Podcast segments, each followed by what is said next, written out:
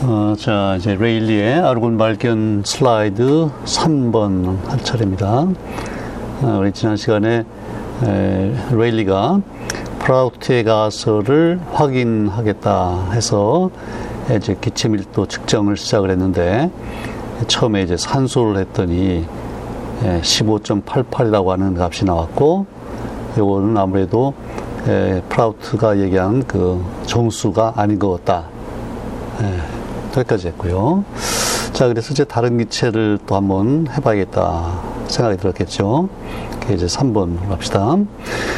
Turning my attention to nitrogen, I made a series of determinations using a method of preparation devised originally by Harcourt and recommended to me by Ramsey. 그렇죠? 이제 자기 주의를요, 이 관심을 이제 질소로 옮겼어요. 질소에 관심을 가지고 자기가 여러 개 series of determinations 여러 번 반복해서 이제 측정을 했다는 거예요. 근데 사용한 방법이 어떤 방법을 썼냐면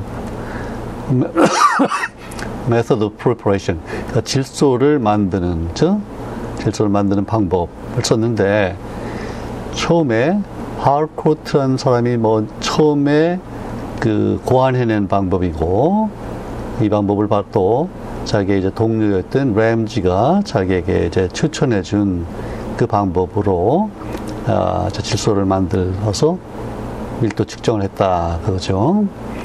이제 뭐 그 그 방법이 그 뒤에 나오는데 보세요. Air bubbled through liquid night ammonia is passed through a tube containing copper at a red heat, where the oxygen of the air is consumed by the hydrogen of the ammonia, the excess of the ammonia being subsequently removed with sulfuric acid. 어, 이게 뭐 복잡하죠? 어. 그 이제 아래 그림에 그 장치가 있는데, 일단 이제 공기를요, 공기를 액체 암모니아에다 통과를 시켜요.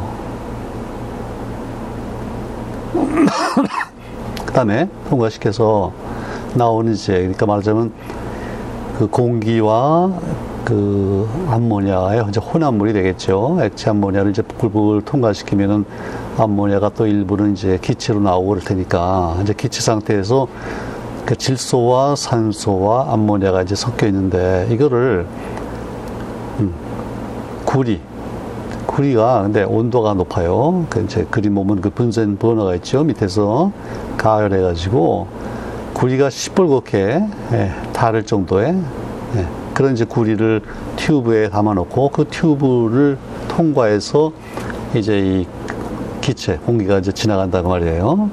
그러면 그 구리에서 어떤 일이 일어나냐면 where 그 oxygen of the air 공기 중에 들어있는 산소가 이 암모니아의 수소에서 소비가 된다 그랬어요. 소모가 된다. 그래서 사라진다 그 말이에요. 그, 그왜 그렇게 써요? 음. 그리고 어, 이제 암모니아에 수소가 들어 있는데, 근데 그러니까 암모니아에서는 수소가 지금 질소에서 산화가 되는 상태잖아요. 근데 이제 거기 공기에 산소가 섞여 있으면 그리고 이제 이제 그 뜨거운 예, 구리를 통과하면서 이것들이 만나면은 어, 이 수소가 질소하고 어, 빠이빠이하고 이제 산소랑 결합해서 물이 되는 거예요. 어, 그럼 왜 그렇겠어요? 결국 이게 전기음성도인데 수소는 전기음성도가 낮고 질소와 산소는 높아서 수소로부터 전자를 좀 이제 끌어가는 예, 그런 입장에 있는데 근데 질소보다 산소가 전기음성도가 훨씬 높단 말이에요.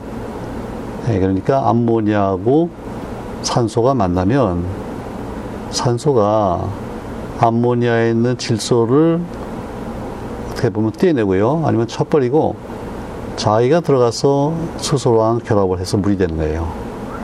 그럼 이제 질소는 또 자기끼리 만나가지고 N2 가스가 되겠죠. 어.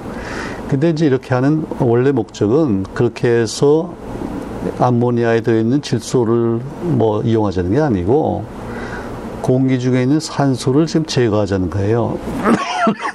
그렇죠? 그때 이제 알고는 있는 줄 모르니까 공기에서 산소만 완전히 제거하면 남는 건 이제 질소밖에 없을 테니까 그래서 그 질소의 밀도를 이제 측정하자 그런 얘기예요. 다시 말하면 다시 말해서 이 산소를 제거하는 방법으로 이 암모니아에 들어있는 수소를 지금 이제 이용하는 거죠. 자 그러면 에, 나중에 결국 또 암모니아가 이제 과량으로 있기 때문에 암모니아가 이제 나오면은 또 밀도가 달라지겠죠. 그래서 이제 암모니아를 제거해야 돼요. 그러니까 처음에 일단은 산소가 제거가 됐고, 그 다음에 이제 암모니아까지 완전히 제거를 해야만 예, 질소만 남을 테니까. 그래서 예, 그 과량의 과량의 암모니아를 subsequently removed, 그죠? 황산을 써가지고 예, 추후에 제거했다 그랬어요. 그러니까 먼저 이제 예, 그 구리를 통과해서 반응을 시키고 그 다음에 이제 그 결과 그 기체를 황산을 또 통해서 보글보글 하면은 결국 암모니아는 전부 예, 중화 반응을 통해서 황산에 이제 잡힐 거고 이렇게 해서 이제 상당히 순수한 질소를 얻었다 그 말이에요. 어.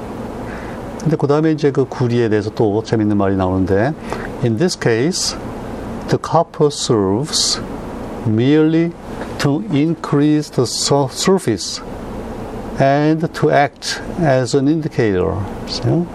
자, 이 경우에는요, 이 실험에서는 그 뜨거운 구리는 일단요, 표면을 증가시켜요. 표면적이 넓어서 그 표면에서 이제 이런 반응들이 잘 일어날 수 있게 해주고 또 하나 중요한 역할이 있는데 and to act as an indicator. 어, 이말 이제 우리 소위 지시약이죠. 인디케이터. 그러니까 여기는 약은 아니지만요. 어떤 지시제로 사용이 된다는 거예요. 뭐를 지시하나 하면, 보세요. As long as it remains bright, 이 구리가 아주 그렇게 반짝반짝하게 남아있는 한, we have security that the ammonia has done its work. 예, 구리가 반짝반짝하고 남아있는 한, 우리는 암모니아가 자기 할 일을 다 했다는 그런 보장, 확신을 가질 수 있다. 그 말이에요. 그게 무슨 말일까요? 음. 그러니까 암모니아가 지금 해야 될 일은 뭐예요? 그 공기 중에 있는 산소를 제거하는 거잖아요. 근데 완전히 산소를 제거했다는 확신이 필요한데, 그걸 어떻게 할 수 있냐면, 예, 구리가 아직도 반짝반짝 하고 있으면 산소가 제거됐다. 바꿔 말하면요. 만약에 산소가 완전히 제거가 안 되고 좀 남아있다면 이게 그 구리와 반응을 해서 예, 구리가 구리가 예, 말하자면 녹이 쓰는 거죠. 그 표면이 이제 더 이상 반짝반짝 안 하고 산화구리로 바뀔 텐데 예, 그래서 이제 그 구리를 계속 지켜보는 거예요. 이게 예, 색깔이 예, 적어도 구리의 한쪽 끝 나가는 쪽 끝은 예, 계속 반짝반짝 하고 있어야 돼요. 그러면 이제 산소가 완전히 제거됐구나. 이제 그렇게 생각하는 거죠. 예. 그러니까 하여튼 여기서는요, 이 방법에서는, 그러니까 레일리가 첫, 썼던 첫 번째 질소를 만드는 방법에서는 예, 암모니아를 써서 산소를 제거했다. 이제 그 얘기죠. 어. 이제 완전히 제거했다는 것을 확신을 가지고 나서 그 다음에는 예, 그 질소를 가지고 이제 밀도 측정을 했을 거예요. 예. 자, 그 다음 이제 문단을 봅시다. Having obtained a series of concordant observations on gas thus prepared, I was at first disposed to consider the work by nitrogen finished. Yeah? 음. Thus prepared 이렇게 해서 만들어진 그러니까 암모니아를 사용해서 만든 그 기체 질소죠 질소에 대해서 concordant니까 그 결과 값들이 상당히 일정하게 좋은 값이 얻어졌다 그 얘기겠죠 그러니까 여러 개뭐 대여섯 번 여러 번 해서 일정한 값이 상당히 서로 잘 일치하는 그 결과들을 얻고 나서 그 다음에 이제 이 문장의 주어가 I죠. 나는 I was at first 처음에는요 disposed 생각이 한쪽으로 기울었어요. 아이 뭐 이렇게 일정한 값들이 나왔어 된다 보다 그거예요. 음. 그러니까 나의 일, 기, 질소 질소에 대한 연구는 이걸로 다 끝났다 이렇게 생각했다는 거예요. 처음에는 뭐 더 이상 해볼 필요가 없겠다. 예, 그렇게 생각을 했어요. 근데 음, 근데 그다음에 afterwards 그다음에 얼마 후에 I fell back upon the more orthodox procedure according to which ammonia being dispensed with air passes directly over red heat copper, red hot copper. 음. 나중에 이제 어떻게 했냐면요. 어, 보다 정통적인 방법이 있는데 그 방법을 for, for, fail, for의 과거죠. 넘어갔어요. 예. 생각이 바뀌어서 아 그러지 말고 질소를 만드는 보다 고전적인 정통적인 방법이 있는데 어, 그 방법을 한번 써봐야겠다 그 생각했단 말이죠. 근데 그 이제 그 방법은 뭐냐면요. according to which 암모니아를 이번에는 쓰지 않아요. dispensed with. Ammonia being dispensed. 암모니아를 쓰지 않고 대신 공기가요. air passes directly. 공기가 직접 그 뜨거운 구리, 그죠? 구리 위를 통과하는 식으로. 네. 그러면 이번에는 아까 위에서는 그 구리가 반짝반짝 하고 있어야 되는데 이번에는 이제 구리가 산소랑 반응해서 산화구리가 돼서 그 광택이 다 이제 사라지고 어 이제 구리를 충분히 넣어주고 이렇게 하면은요 공기의 산소가 전부 다 반응해 버리고 어 그리고 질소가 순수하게 얻어질 수 있다 그런 이제 방법이 있다 그 말이에요. 어. 근데 이제 두 가지 방법 중에 어느 게 더 좋으냐 생각해 보면 어떻게 보면 처음에 쓴 방법이 더 나을 수가 있죠. 왜냐하면 그때는 공기가 이제 완전히 예, 사, 예, 산소가 완전히 반응했다는 것을 이제 그 구리를 통해서 확인할 수가 있는데 이 경우에는 지금 어, 공기가 글쎄 이 경우에도 물론 구리를 이제 관을 길게 만들어 놓고요. 고, 그 구리를 충분히 많이 넣어주면 산소가 이제 앞부분에 있는 구리랑 완전히 반응해서 예, 산화구리가 되고 뒷부분은 남아 있고 뭐 그럴 수도 있긴 있겠네요. 예. 근데 어쨌든 처음에 어떻게 보면 두 번째 방법이 더 단순한데 예. 이제 첫 번째 방법을 쓴 거예요. 어쨌든 두 번째 방법을 써서 예. 그 산소를요 구리와 직접 반응하는 그런 방법을 써서 이제 또 질소를 얻은 거예요. 음. 자, 그랬더니 again a series of a series in good agreement with itself resulted. 그랬더니 역시 또 1년에 여러 개의 그 값들이 얻어지는데 자기들끼리 잘 맞아요. 그치? 그러니까 거의 비슷한 값들이 얻어졌다 그 말이에요. 어. 근데 but to my surprise 놀랍게도요 and disgust 놀랍기도 한편으로는 굉장히 실망이 됐어. 예, disgust. The density obtained by the two methods differed by a thousandth part.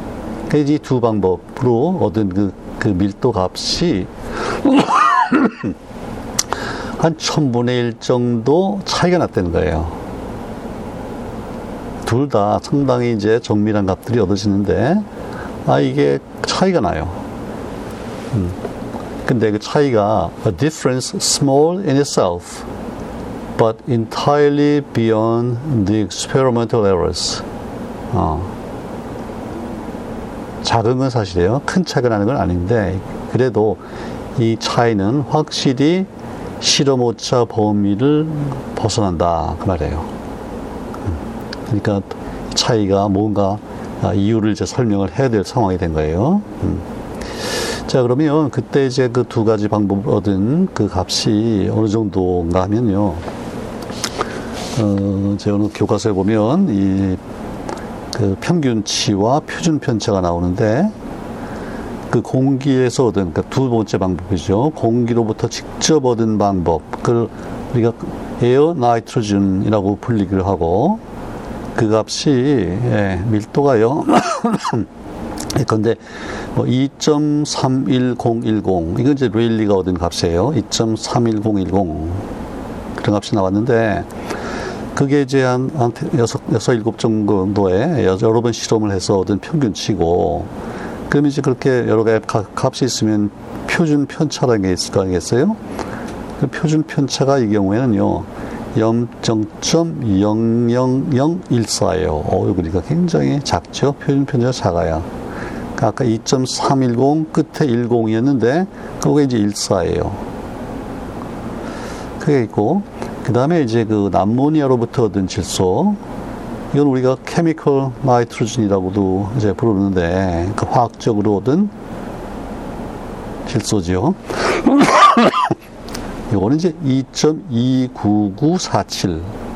2.29947. 그러니까 이제 반올림하면 2.30 정도고, 그 아까 공기에서 얻은 거는 2.31 정도예요.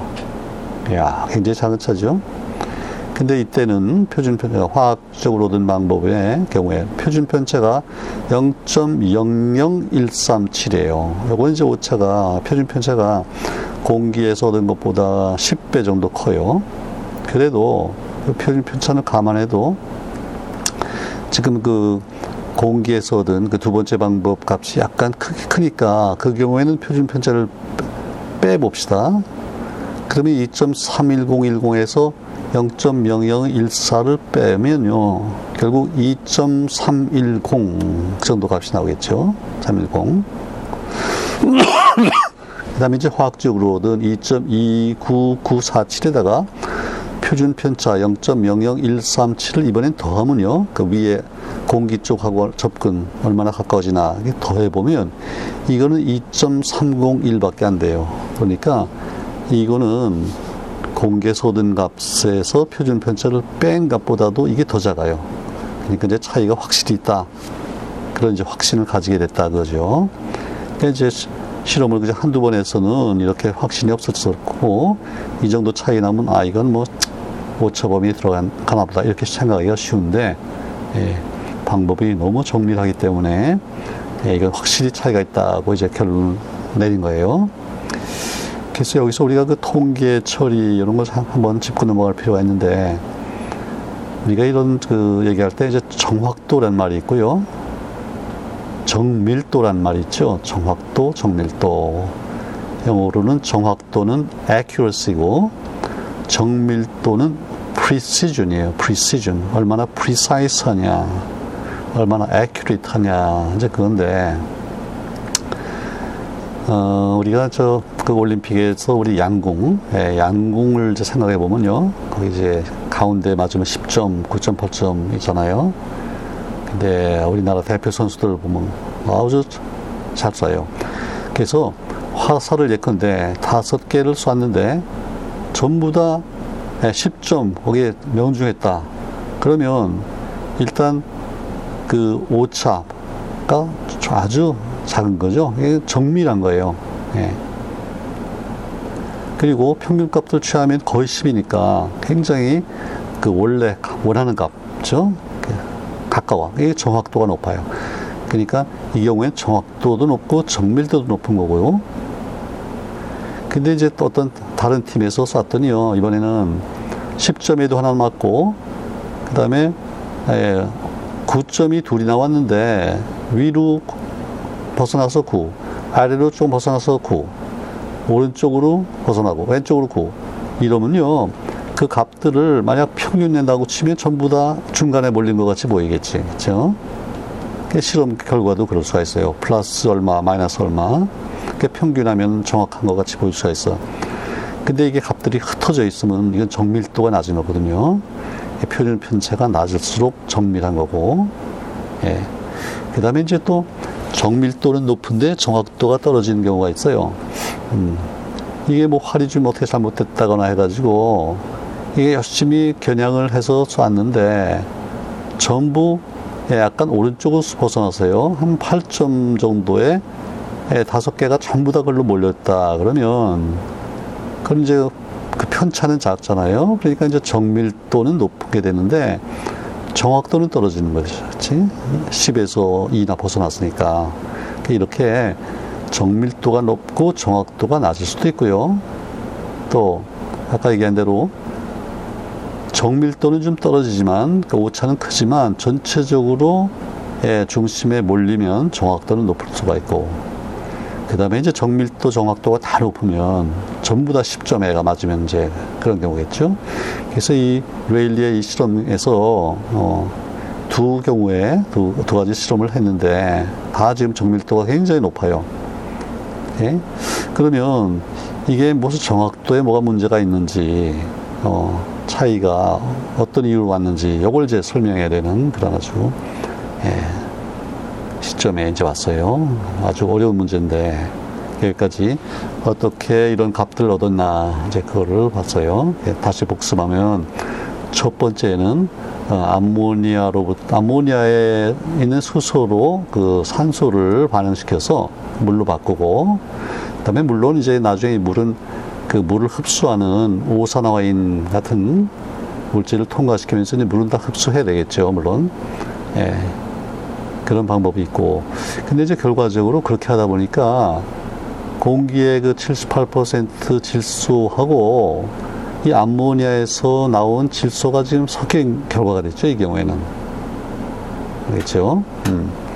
그 다음에 두 번째 방법은 공기 전체를 그냥 뜨거운 구리에다 통과시켜서 산소를 전부 이제 반응시켜서 잡았단 말이죠. 그러니까 예, 나온 거는 이제 공기에서 얻은 질소인데 그렇게 생각을 했는데 예, 그 공기에서 얻은 값이 아까 약간 높았다고 그랬잖아요. 그러니까 결국 이 공기에 한 1% 정도의 아르곤이 들어 있었고 그 아르곤은 질소보다도 더 원자량이 더 높았는데 그러니까 질소의 분자량이죠. 28보다 아르곤이 한 40 정도니까 그 약간 무거운 게 한 1% 있었는데 그 때문에 이게 이제 그런 약간 다른 결과가 나왔고 이걸 이제 잘 분석하고 하면서 결국 아르곤이 발견됐다 이제 그 얘기예요. 음. 그러니까 제가 아까 암모니아 방법을 썼을 때는 어, 그 질소가 100% 공기에서 온 게 아니라 일부는 지금 암모니아에서 왔잖아요. 그러니까 이 공, 공기의 두 번째 방법으로 얻은 질소보다 이때는 그 아르곤의 그 기여한 바가 좀 낮겠죠, 아무래도.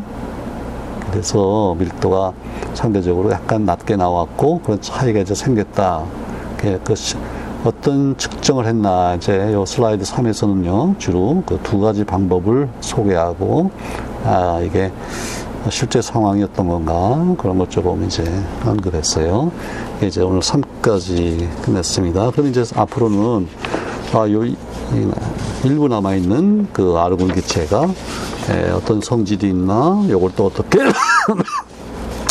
다른 걸 완전히 제거하고 그걸 어떻게 정제해서 측정을 했느냐 이제 이런 재밌는 얘기들이 나올 거예요. 오케이, 오늘 여기까지입니다. 음.